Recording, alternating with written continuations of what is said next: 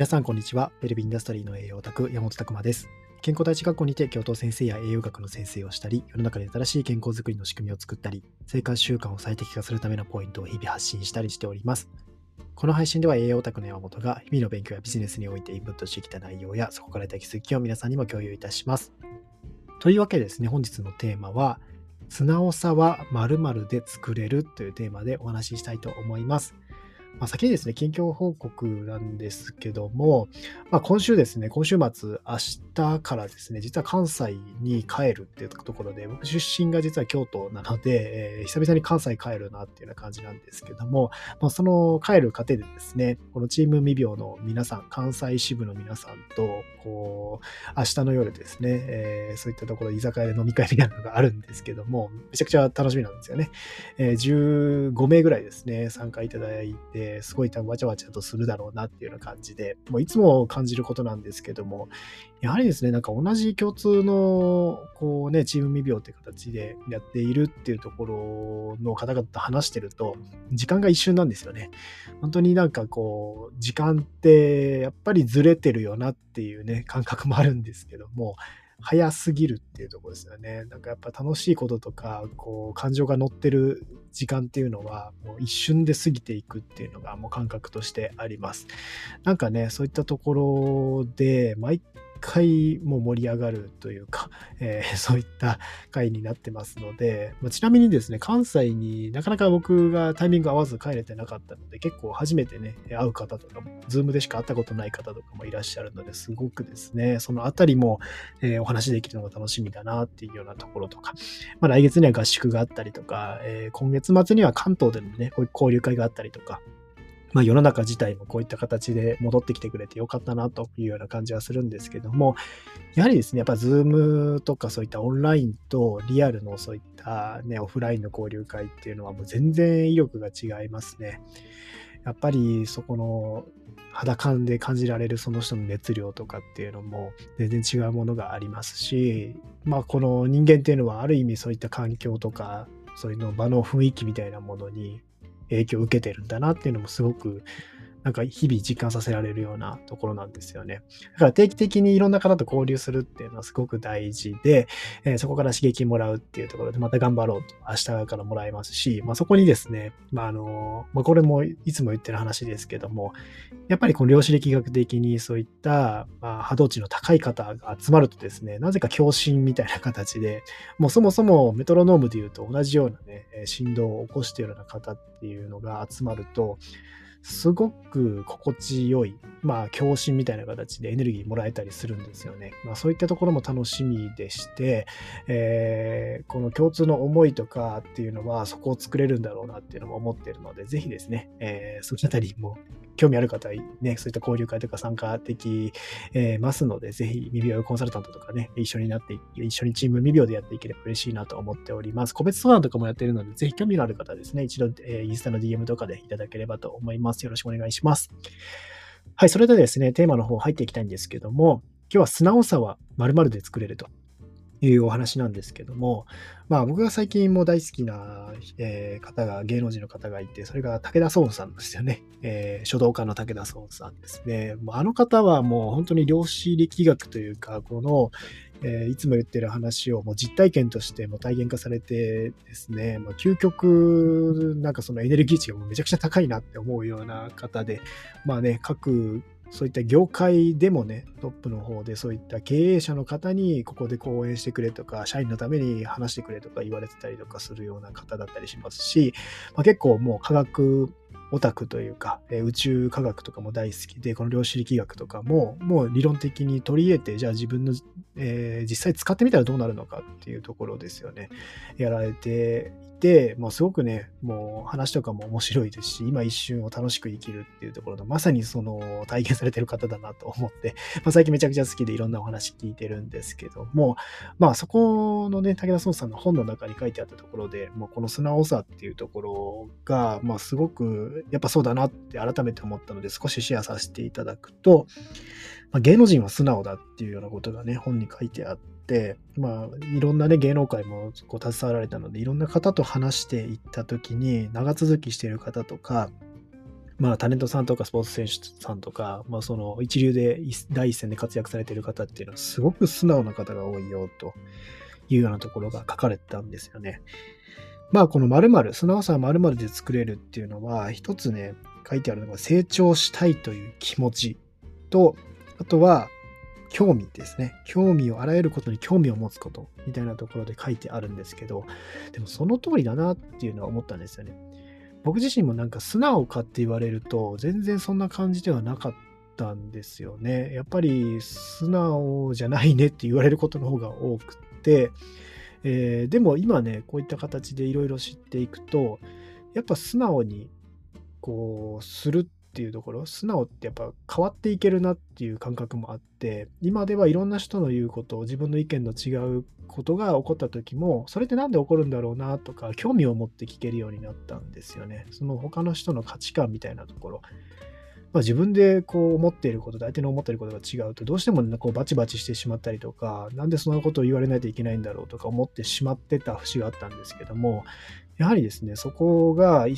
個一個第一次感情から第二次感情にして客観的に捉えられるようになったというのはすごく大きいかなと思います。で、素直なメリットっていうのが書いてあって、まあ、素直であれば、まあ、吸収できますね。いろんな話、いろんな、えー、ことの話を吸収できるし、これで成長できるし、で、成長できたらモチベーションが上がるんですよね。まあ、自己肯定感も上がるみたいな。そうすると、徐々にですね、ゆとりが生まれてきて、さらに素直になれると。まあ、こういうね、サイクルが起こっていくと。逆に素直じゃない人は、まあ、素直になれないと、まあ自分の考えてることとかでね、えー、まあ行くしかないので、どんどんどんどん考えが偏ってしまって、吸収力みたいなものは弱いんですよね。外側の意見とかあまり吸収できなくて、そのね、自分で考えてることがもう100%正しければいいんですけども、なかなかそんなこともなくて、やはり成功してる人から学ぶとかっていうのはすごく大事で、で全部自分で考えようとするともう時間がいくらあっても足りないってなってくるんですよね。で、吸収力が弱くなって、で、成長の速度が下がってしまって、そうするとなんかこうね、他の人が吸収して、どんどんどんどんこう、成長してってるところと比べてしまって、モチベーションが上がらなくなって、まあなんか焦ってしまってゆとりも生まれなくなって、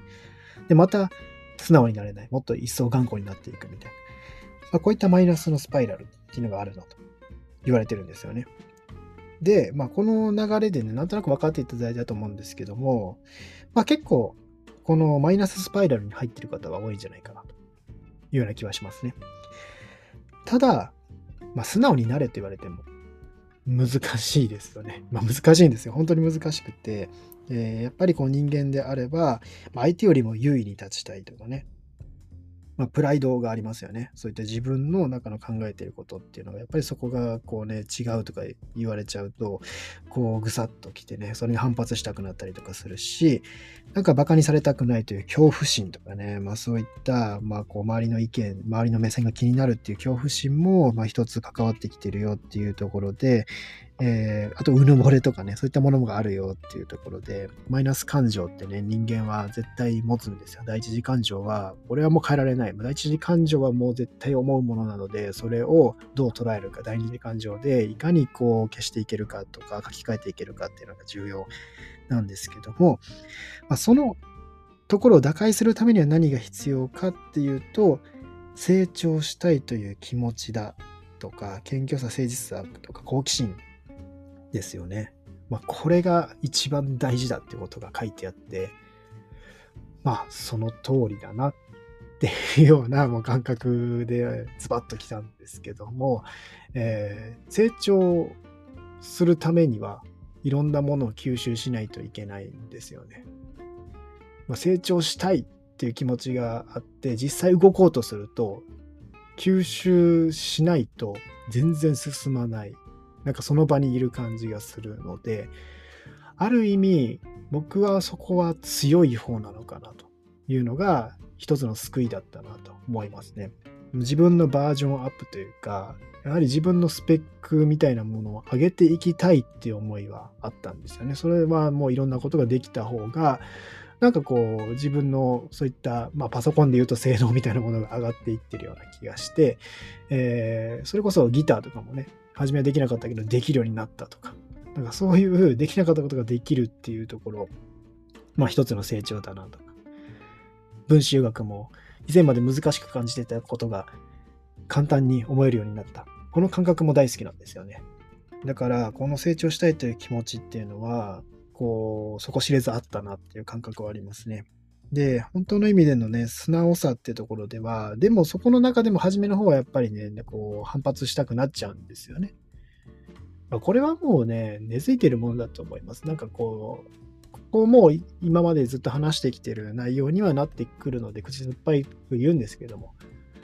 まあ、自分の中で考えている制約条件ですね、え、いろんな設定があって、そこと相手の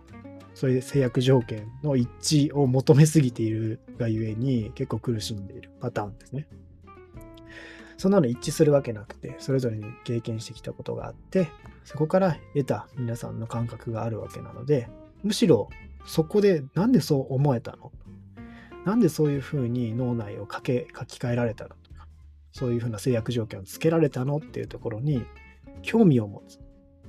これをするようになってから相当素直な方向にはなったんじゃないかなと思います。なんであの人イライラしてるんだろうとか、今日ね、まさにね、そういった外歩いててもなんかイライラしてる方いたんですよね。今までだったらなんかもうすごくこっちまで嫌な気分になって終わってたんですけど、でもなんであの人怒ってるんだろうなっていうところ、どういうことがあったんだろうなみたいなところを考えることによって、なんかその一つですね、第二次感情の方で処理することができたりとかして、まあ、少し和らいだりするんですよね。まあ、そこにならないために、まあ、そうね、な、なるのが嫌だなとかいう気持ちはあって、えー、だからこそ、じゃあなんでああいう怒っているとか、プリプリしてるっていうようなところですよね。イライラしてるっていうところ。まあ、そうならないために自分が何ができるか。まあ、それもまたね、成長したい欲求になってきたりするので、まあ、そのあたりがポイントなんですよね。で、